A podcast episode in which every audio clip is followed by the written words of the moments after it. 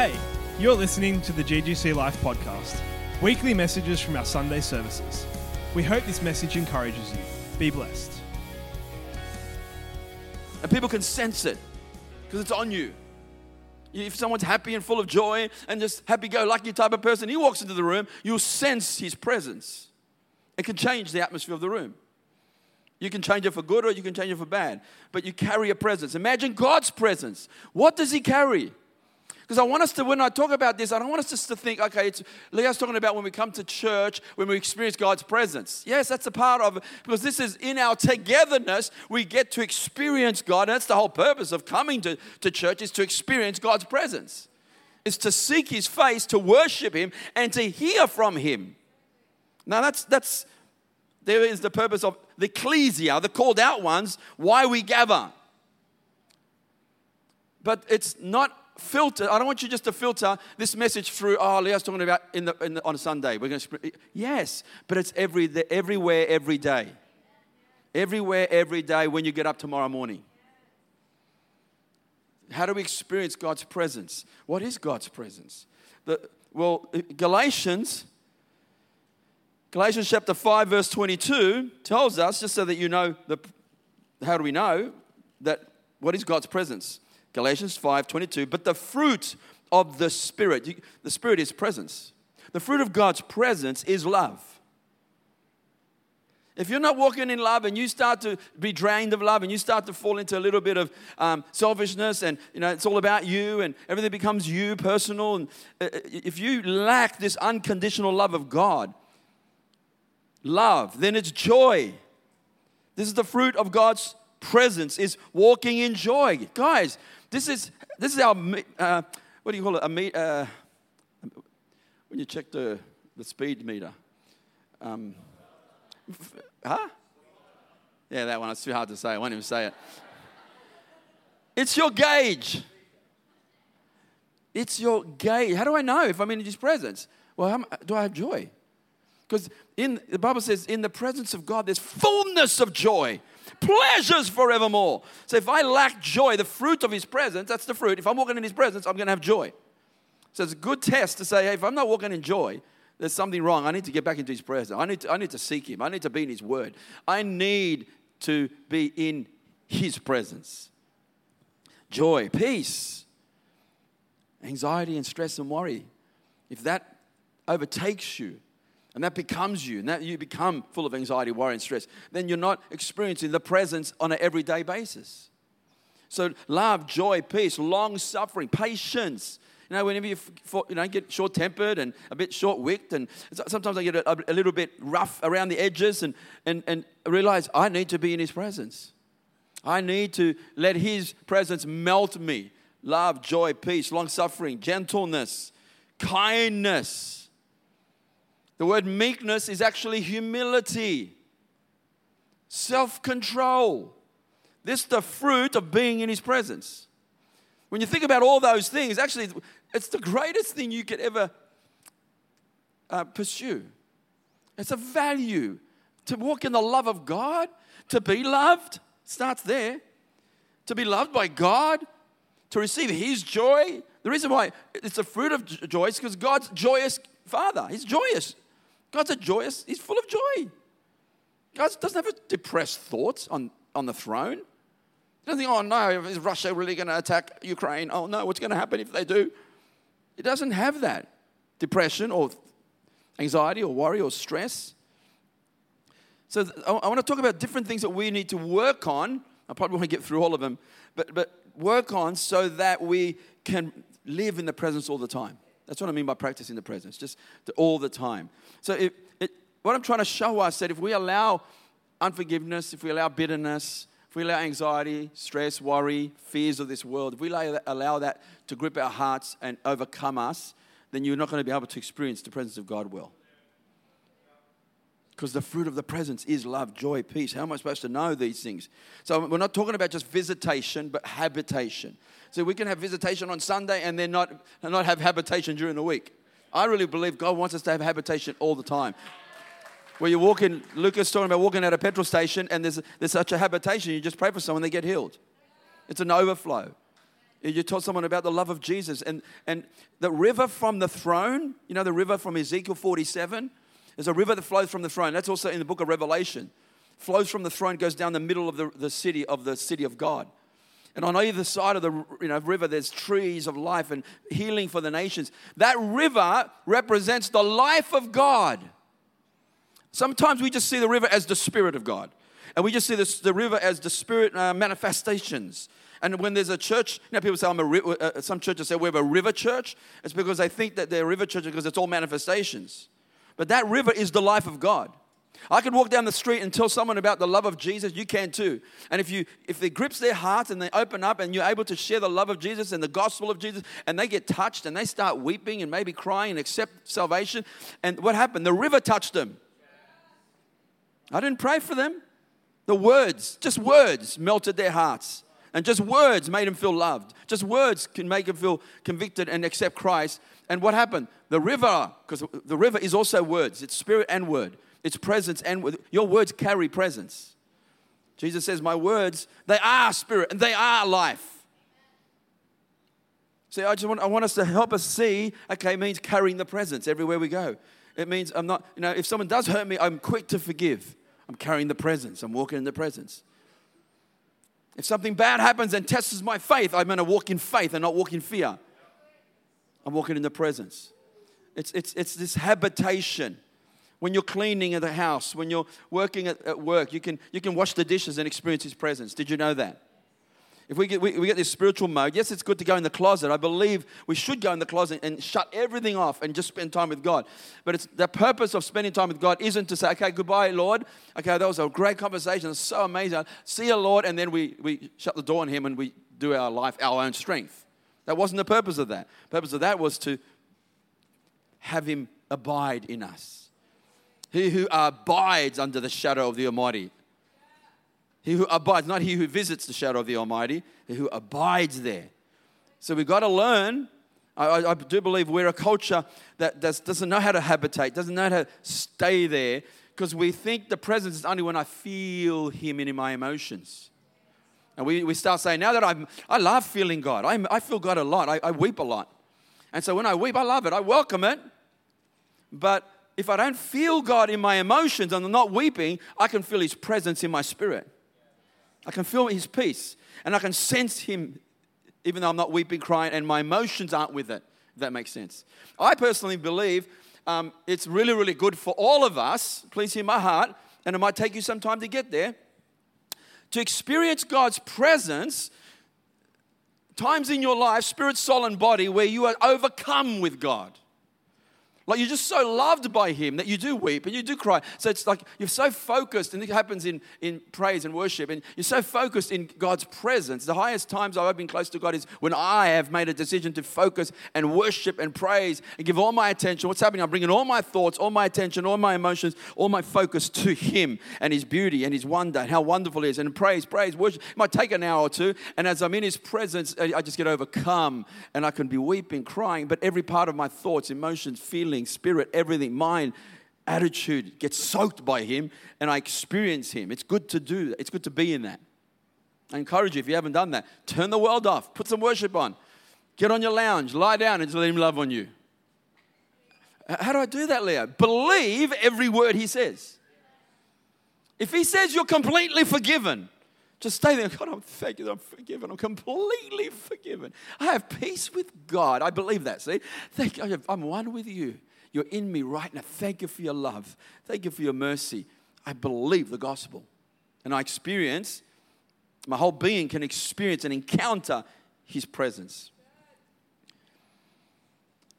The reason, the reason why some of us don't go after God, don't pursue him, you know, the Bible says, Seek first the kingdom of God and his righteousness, and all these things of the world that the Gentiles seek after will, go after, will, come to you. Uh, uh, the number one reason is you don't realize, and I don't realize, that the goodness of God. You don't know how good He is. I don't know how good He is. If I saw how good He is, I'd continually, completely, 100% of my life pursue Him. But sometimes we fall out of that revelation of seeing how good He is. What, what do I mean by that? You can say, you know, we know to spend time with God, But sometimes you say, I'm, I'm, I've been too busy to spend time with God. Oh, you don't know my life, Lee. I'm so, so flat out. I'm busy, busy with work, busy with this. My business is going off, and, and busy with children, busy with, I'm such busy, busy. And so it's a priority, not a busyness issue. I heard Daniel Kolenda and um, Michael Koulianos and, and Eric Gilmore having a conversation on YouTube, and they were saying, uh, Daniel said, If I said to you, he's taken over Reinhard Bonnke's ministry, if I said to you, I'd give you a million dollars at the end of the week if you spend two hours a day. Actually, I'll give you a million dollars at the end of the year, one whole year. If you spend two hours a day, every day with the Lord, and I'll give you a million dollars at the end of the year, guess what? Would you do it? Now be real with this. Be real. Don't be religious. A million dollars, if you spend two hours a day, what's that? It's reward. In your mind, go, oh, that's, that's a reward there. I will prioritize my life and make sure I spend time with God because I'm going to be blessed with a million dollars at the end of the year. Every single one of you, if you really believe that promise, you'd actually do it. I believe that you would. I would, right? What am I saying? Look, Hebrews 11, verse 6. But without faith, it's impossible to please him. For he that comes to God must believe that he is, that he exists, there's faith there, and that he is a rewarder of them that diligently seek him.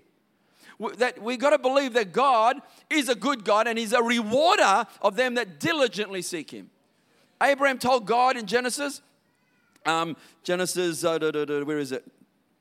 Got all the scriptures here, but Pretty sure I wrote it down. Um, Genesis, I think it's 16. He said to the Lord, What are you going to give me? Without an heir, and so on. And, and the Lord says, I myself am your exceedingly great reward. Now, think about that for a second.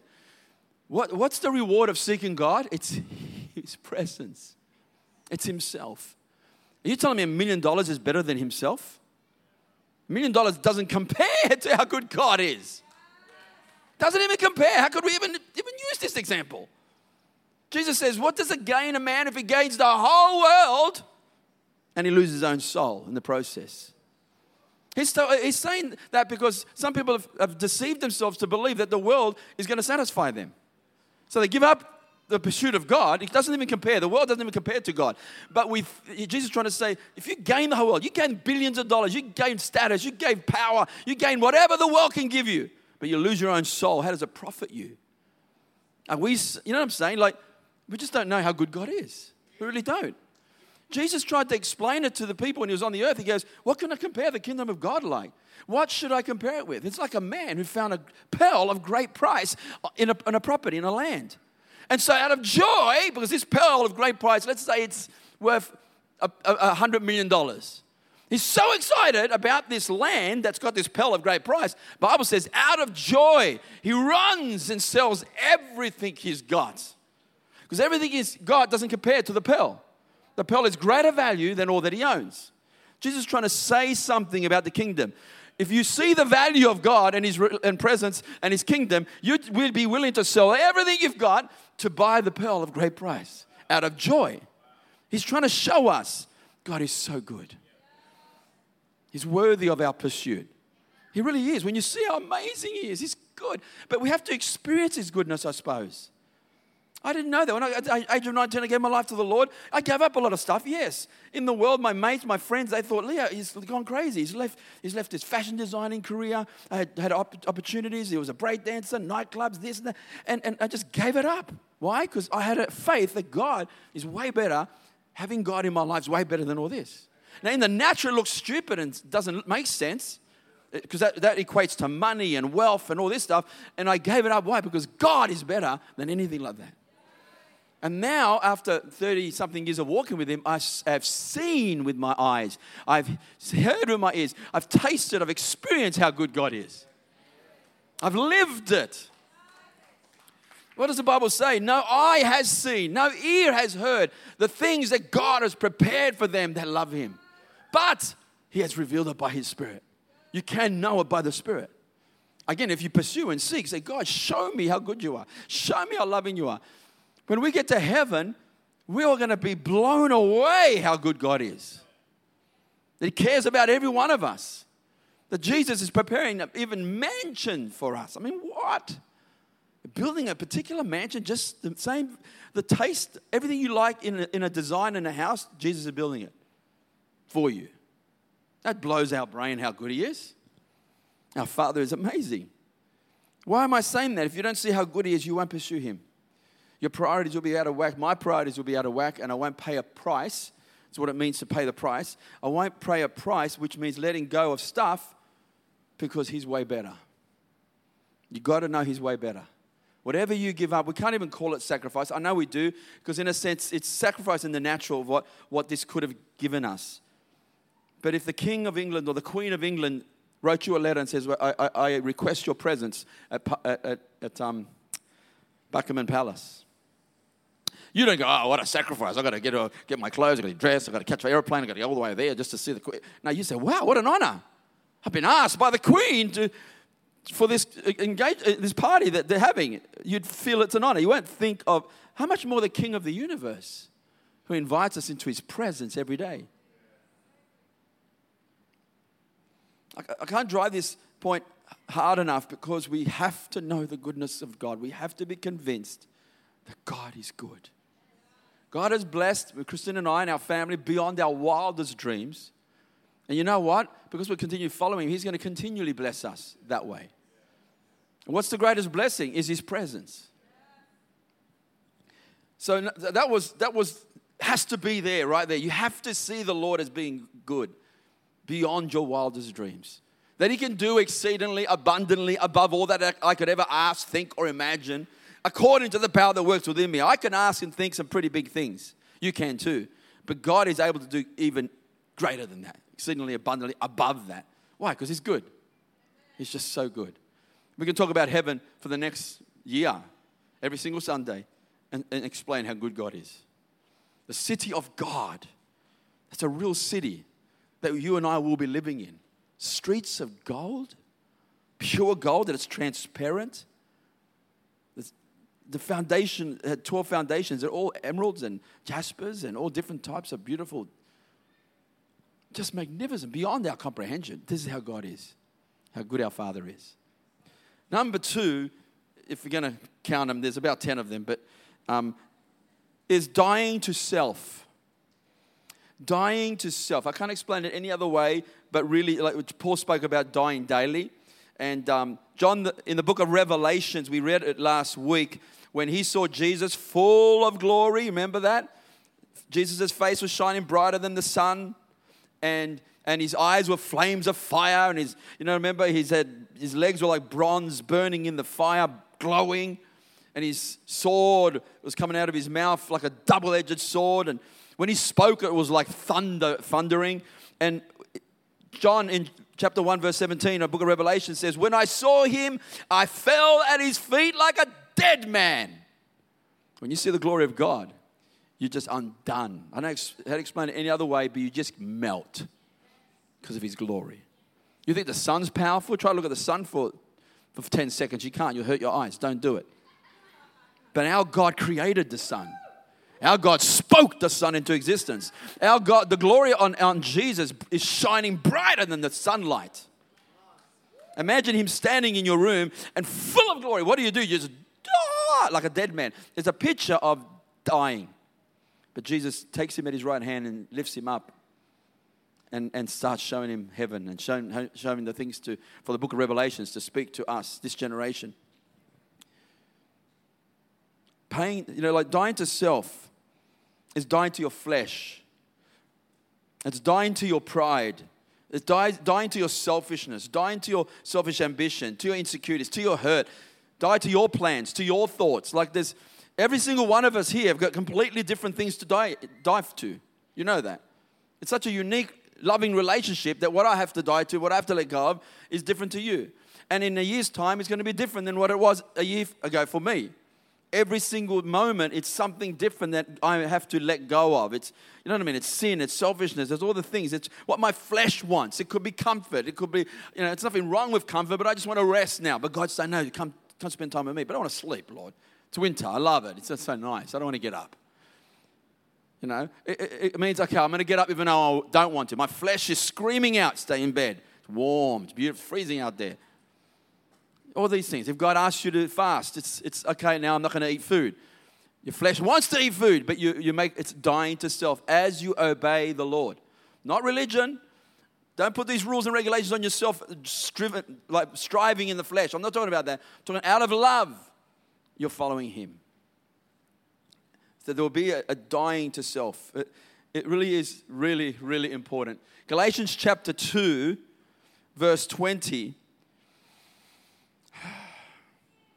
Galatians 2. I put it in my phone and it's not come up in my iPad. That's what I realized.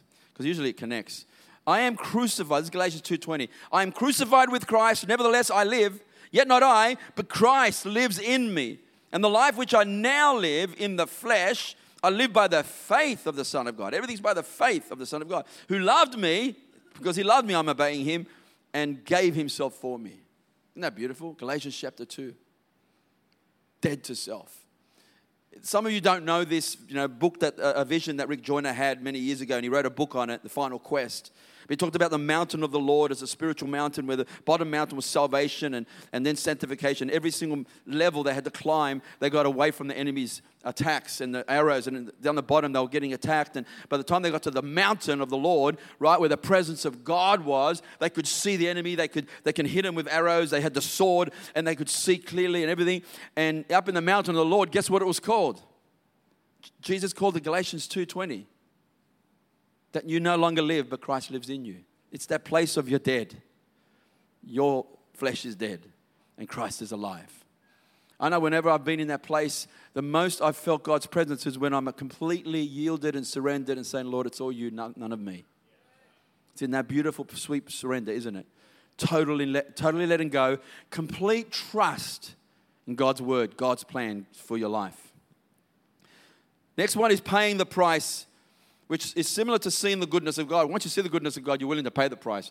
But there's always a price to pay. But again, the price isn't hard to pay when you see the goodness of God. Like I've said this many times before, if you knew that you had $10 billion worth of gold bullion in your backyard, let's say you've got a couple of acres, it's somewhere dug underneath 20, 30 feet, but it's there for sure. Now, what would you do to get it out? Come on. Really, there's $10 billion worth of gold bullion. What would you do? There's a lot of things I'd do. Uh, first thing I'd do is start digging, yeah. But I find I, would probably invest in a gold, uh, one of those metal finders, make sure I find where the metal is, and I'll get tractors, I'll get lights. I'd, I'd do whatever it takes to make the whole, find where the gold is. But what I do, I'm paying a price. Would it be a price to pay? No, the reward's $10 billion. It's again this motivation when you see how good he is, you're willing to pay the price. This is what holds people back especially in the Western world, because the Western world's got comforts everywhere.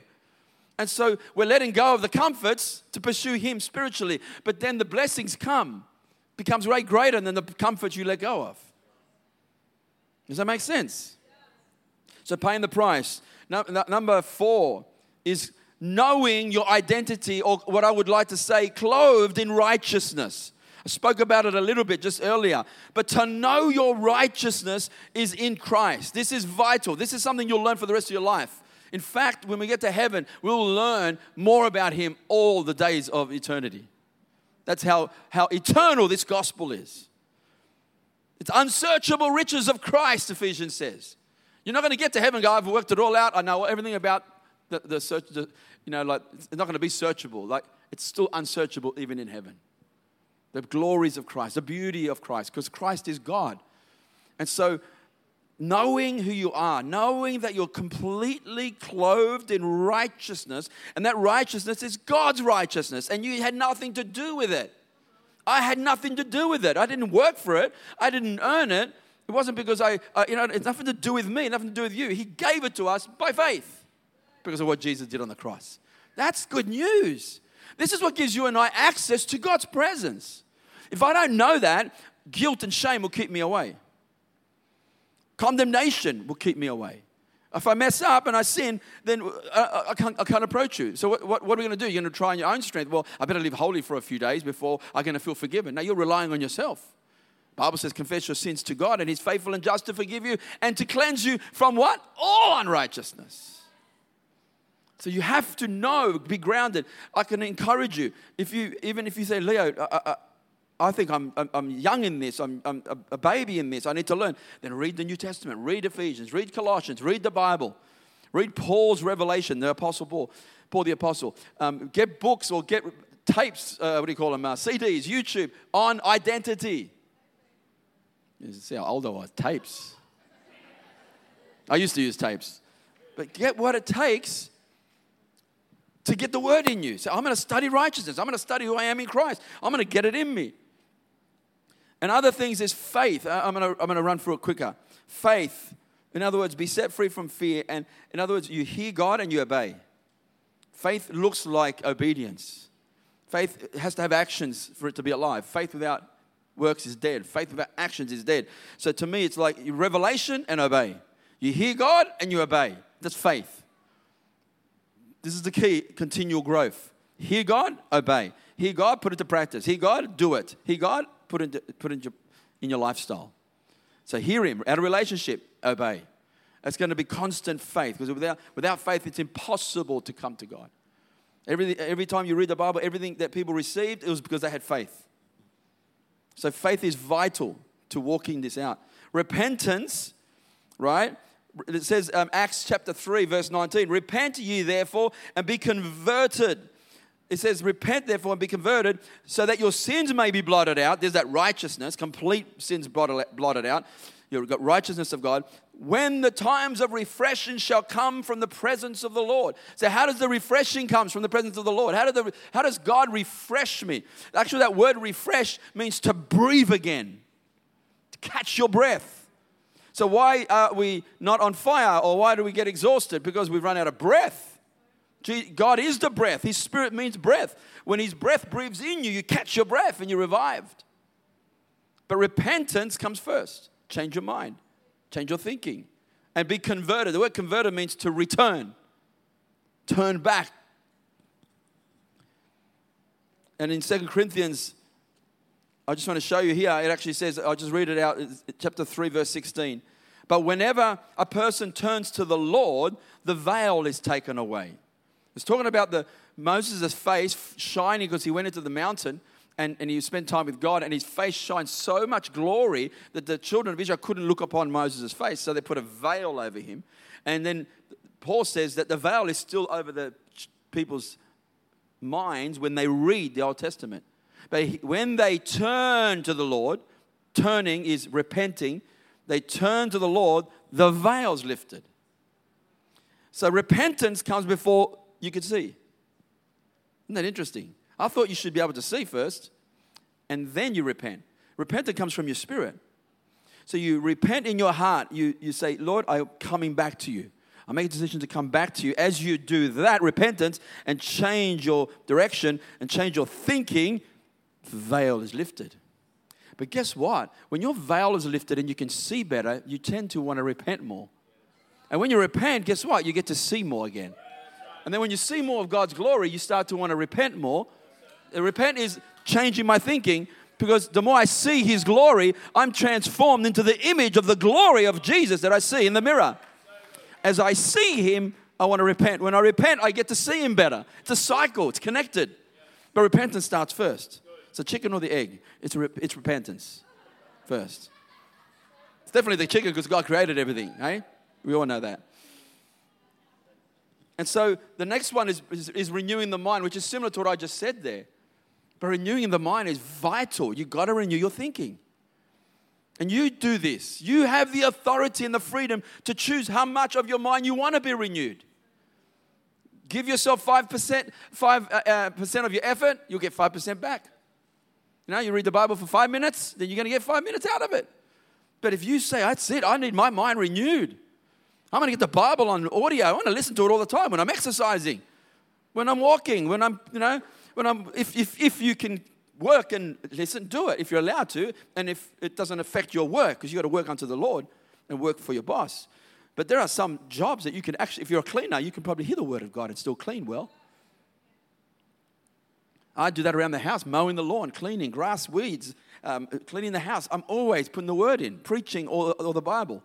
But just all I'm saying is, I want to renew my thinking. I want the truth to replace the lies in my mind. That's what renewing the mind is. So you tear down the wrong and put back in the right, the truth. That's vital.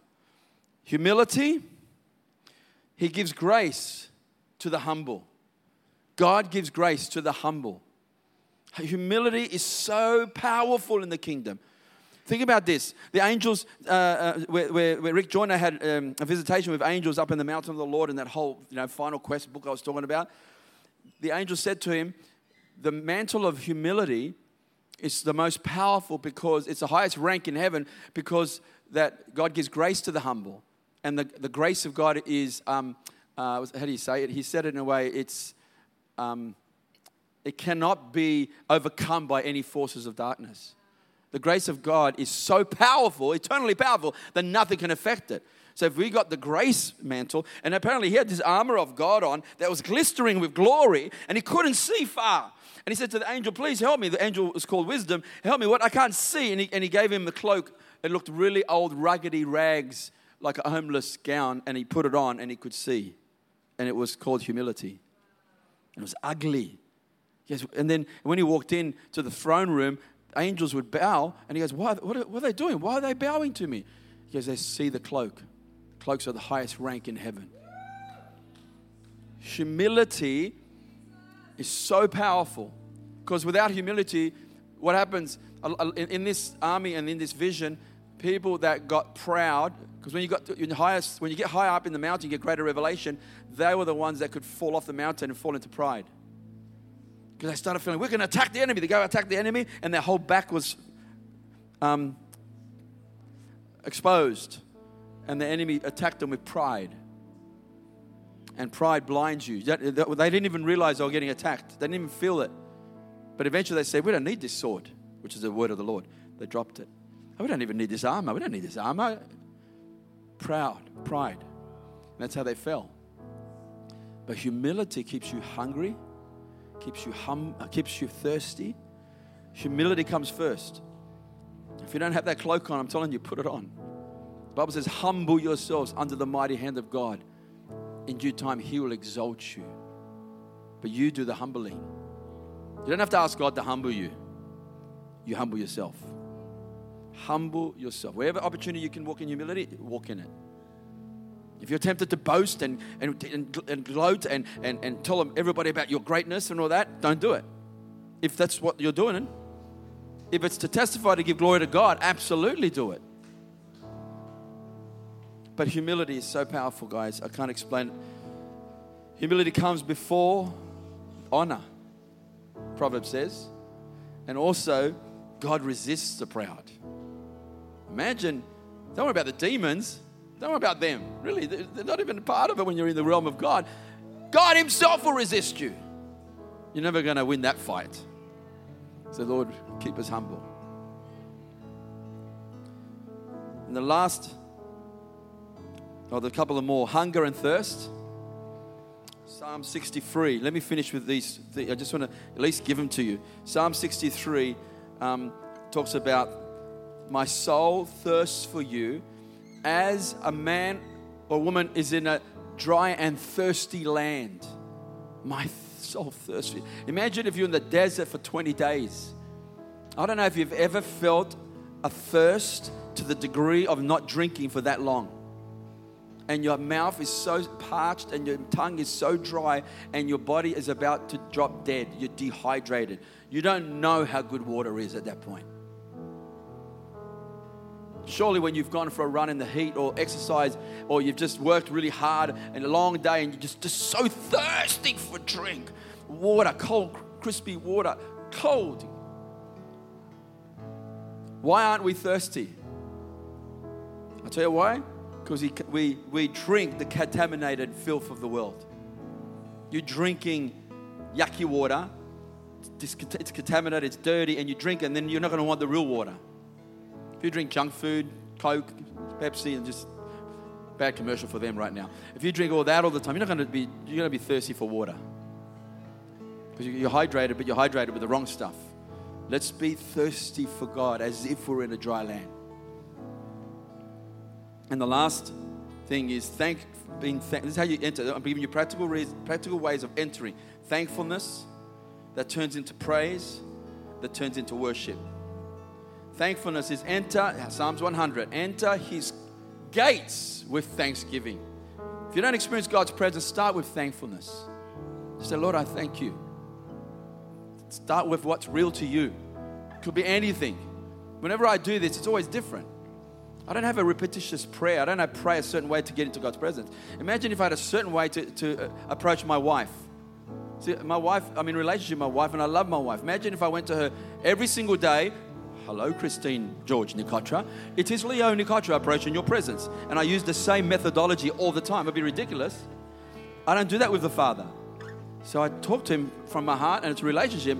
And it might just be, Thank you, Lord, for my health today. Thank you for my home. Thank you that I got a bed to sleep in. Thank you, Father, for the food we get to eat. Thank you for my wife. Thank you for my children. Thank you for the, and I just start to thank as it comes, it flows. I start thanking for your prayer. Thank you for salvation. Thank you for the blood of Jesus. Thank you for your salvation. You set me free. Thank you, Lord. I was on my way to hell and you set me. I start thanking him, whichever way it comes. Thank you for this. And I'm entering into thankfulness. Thankfulness is powerful. And thankfulness gets me into His presence. That's how you should start in worship and praise and in your prayer time alone at home. And then you get into praise, start to praise, and then you get into deep worship. The presence of God will just. Sydney is hungry for this. I'm telling you. We, we, God is bringing His ecclesia, His called out ones, His church back to Himself. Amen.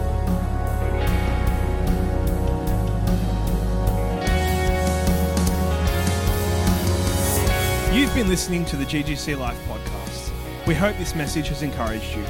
For more, please visit our website, ggclife.com, or email us, ggclife at ggclife.com. From our house to yours, be blessed.